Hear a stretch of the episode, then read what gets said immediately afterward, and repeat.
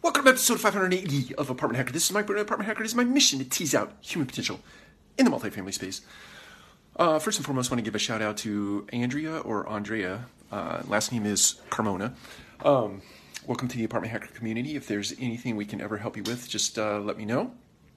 Um, in Indiana today, uh, an unexpected trip. Um, left Tulsa, Oklahoma uh, yesterday afternoon, and here I am in Indiana this morning. So, anyway, um, reminder to everybody we're on iTunes and Google Play, so if you'd like to listen to us there instead of here, please do so. And if you feel so compelled, please give us a great rating and uh, share the content. But uh, I wanted to talk today about, still on the HR theme, um, talk about performance reviews and how uh, I read a stat 62% of a raters, uh, R A T E R S raters, um, ratings of a, of a employee or a team member are based on personal idiosyncrasies or uh, are subjective in nature as opposed to objective in nature and based on either OKRs or uh, KPIs or MBOs or whatever the mechanisms is set up to uh, manage performance in in uh, an organization.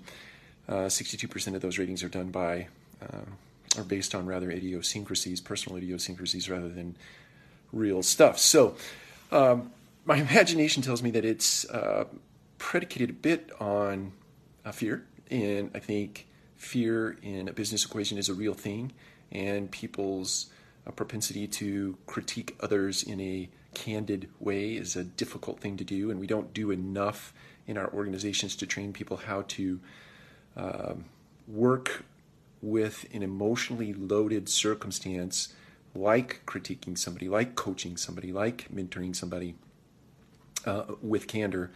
We don't do enough to train that. Um, we don't talk enough about frameworks for conversations like uh, how to have a difficult conversation uh, or how to prepare yourself so that you can still converse in a productive way when your emotions uh, do get amped up uh, we don't talk enough about things like SBI, situation, behavior, and impact, is a framework for having a conversation. So, my encouragement to all of you, any of you who are, uh, I, we're probably past performance reviews in this year, but they are coming up. Uh, they'll be here before you know it for the year uh, 2018 and doing review of 2018. Start now thinking about the way you're going to have those conversations. Start now uh, and training yourself up to have a courageous conversation in a moment of truth. That is objective in nature and not subjective in nature. Uh, there is plenty of uh, information uh, out on the internet. Uh, and if you have any questions about it, please feel free. I have books and resources and things that I can share with you as well. Uh, but do your homework before you have your next conversation. Take care. We'll talk to you again soon.